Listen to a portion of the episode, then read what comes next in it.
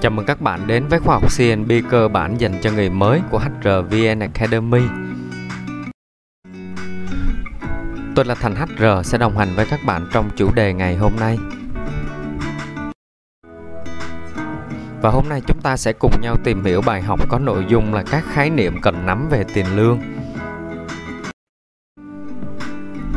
Khóa học này dành cho ai? À, đây là khóa học CNB cơ bản dành cho những bạn đang chưa có kinh nghiệm, những bạn đang muốn tìm hiểu về công việc CNB và công việc nhân sự. À, đồng thời nó cũng có thể dành cho những bạn à, đang làm công tác tuyển dụng hành chính nhân sự tổng hợp, kế toán, à, có quan tâm hoặc là có hỗ trợ công tác CNB trong doanh nghiệp. Các khuyến nghị để có trải nghiệm tốt nhất với bài học. À, đầu tiên bạn vui lòng chuẩn bị dùm mình một sổ tay cộng viết để ghi chép lại những cái nội dung quan trọng à, hoặc là phần mềm note trên điện thoại. À, thứ hai là bạn hãy điều chỉnh tốc độ video lên 1.25 nếu muốn tiết kiệm thời gian bài học. À, thứ ba là bạn có thể xem lại nội dung bài học trên website hrvnacademy.com à, hoặc là bạn có thể tìm thành HR trên internet với từ khóa là HRVN Academy. À, bạn có thể tìm thấy trang blog để xem lại các nội dung bài học. Thứ hai là kênh YouTube của HRVN Academy để có thể xem lại các slide bài giảng. Thứ ba là có thể xem nghe lại các nội dung bài học ở bất kỳ nơi đâu với kênh podcast của HRVN Academy. À, và bạn cũng đừng quên đăng ký kênh để ủng hộ mình nhé. Mục tiêu của bài học ngày hôm nay À, ở bài học này mình sẽ cùng nhau tìm hiểu các lý thuyết cơ bản về tiền lương à, để có cái nhìn tổng quát trước khi đi vào chi tiết à, cách xây dựng quy chế lương, thang bảng lương và cách tính lương các bạn nha. Các nội dung chính trong bài học ngày hôm nay mình sẽ cùng nhau tìm hiểu. Đầu tiên là tiền lương và mức lương tối thiểu là như thế nào. Thứ hai là thang bảng lương là gì. Thứ ba là công tác chi trả lương. Thứ tư là lương làm thêm giờ và lương ngày lễ Tết và thứ năm là các quy định về khấu trừ lương à đó là những nội dung chính mình sẽ cùng nhau tìm hiểu trong bài học ngày hôm nay Phần đầu tiên mình sẽ cùng nhau tìm hiểu trong bài học ngày hôm nay đó chính là tiền lương và mức lương tối thiểu là gì. Tiền lương là số tiền mà người sử dụng lao động trả cho người lao động theo thỏa thuận à, để thực hiện công việc, à, bao gồm mức lương theo công việc hoặc chức danh, phụ cấp lương và các khoản bổ sung khác.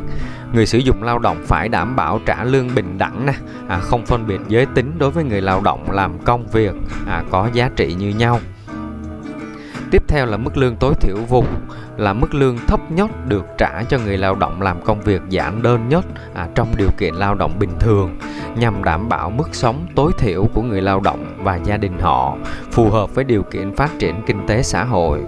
Mức lương tối thiểu vùng có thể sẽ được điều chỉnh hoặc không điều chỉnh hàng năm à, tùy vào thực tế tỷ lệ làm phát mà nhà nước sẽ à, ban hành các thông báo là có điều chỉnh mức lương tối thiểu vùng hay không.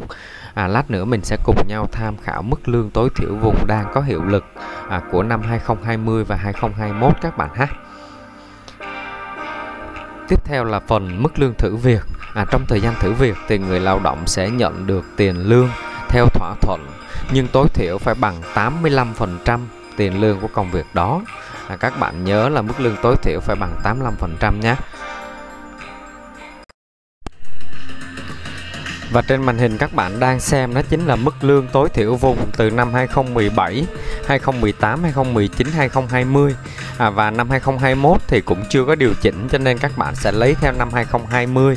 À, mức lương vùng 1 là 4 triệu 420 ngàn đồng Tương ứng là vùng 2, vùng 3, vùng 4 sẽ là 3920, 3430 và 3070 thì theo quy định tại điều 5 Nghị định 90 2019, à, mức lương tối thiểu vùng này sẽ phải cộng thêm ít nhất 7% đối với người lao động làm công việc đòi hỏi phải qua học nghề và đào tạo nghề.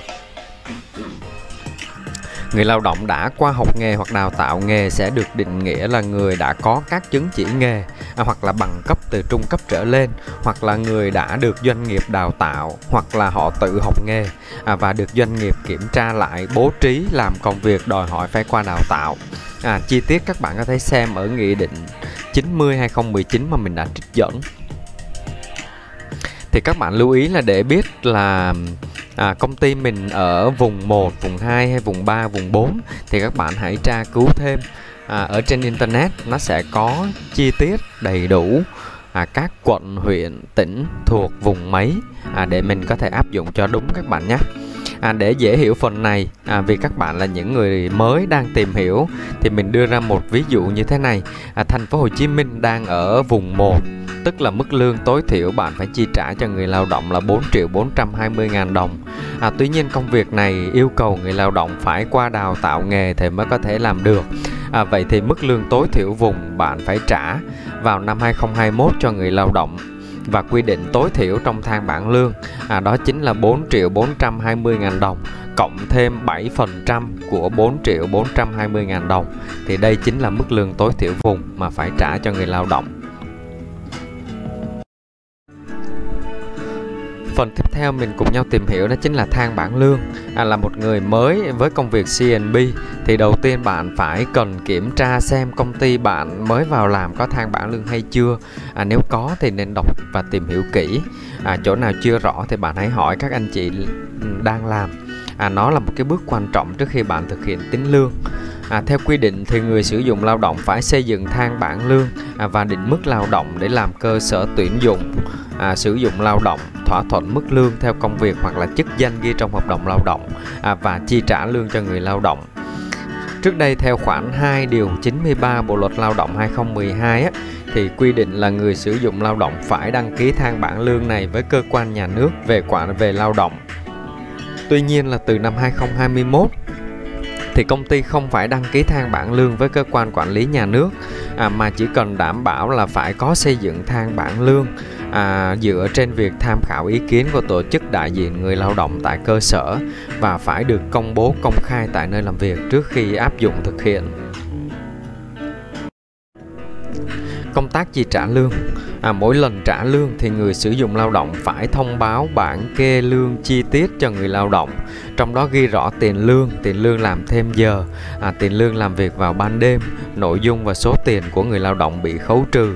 À, lương được trả bằng tiền mặt hoặc là qua tài khoản cá nhân của người lao động mở tại ngân hàng à, và phí chuyển khoản phải do công ty chi trả người lao động làm hưởng lương theo giờ theo ngày hoặc theo tuần thì được trả lương sau thời gian làm việc luôn à, hoặc là có thể trả gộp lại do hai bên thỏa thuận nhưng mà không được quá 15 ngày.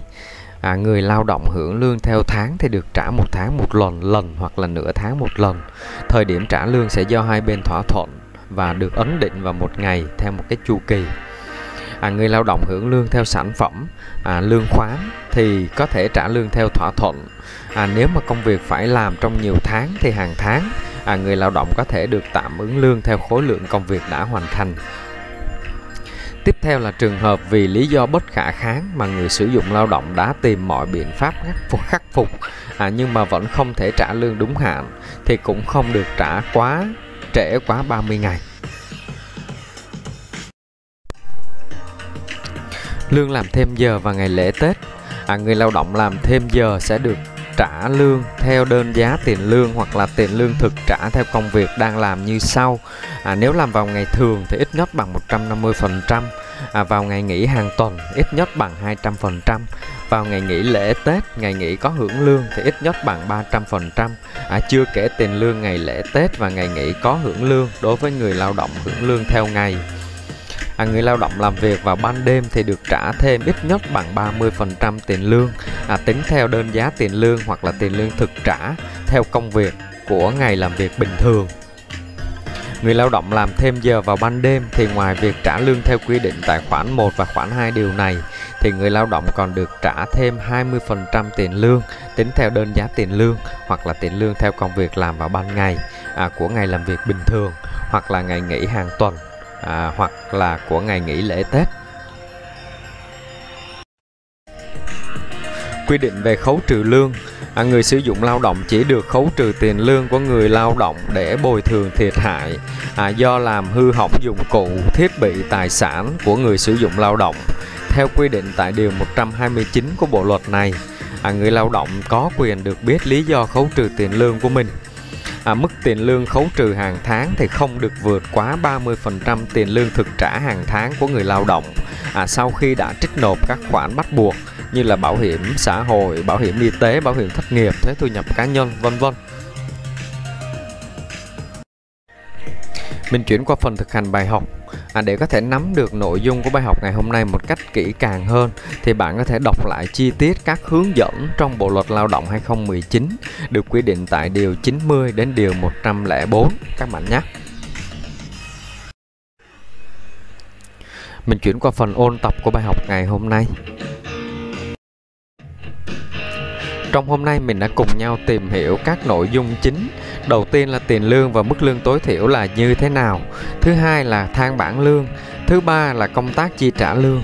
Thứ tư là lương làm thêm giờ và ngày lễ Tết. Và thứ năm là quy định khấu trừ lương. Thì đó là những nội dung chính trong bài học mà mình đã cùng nhau tìm hiểu. Bài học tiếp theo mình sẽ cùng nhau tìm hiểu là cách xây dựng thang bảng lương. À, bạn vui lòng xem trước nội dung bài học trên website hrvnacademy.com à, và nhớ đón xem bài giảng trên kênh youtube HRVN Academy các bạn ha.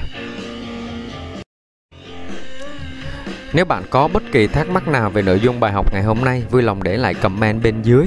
À, mình sẽ trả lời cho các bạn trong thời gian sớm nhất. Và cuối cùng đừng quên đăng ký kênh để ủng hộ mình cũng như nhận những bài học mới nhất. Tôi là Thành HR đến từ HRVN Academy, khóa học nhân sự dành cho người mới. Xin chào và hẹn gặp lại các bạn vào bài học tiếp theo.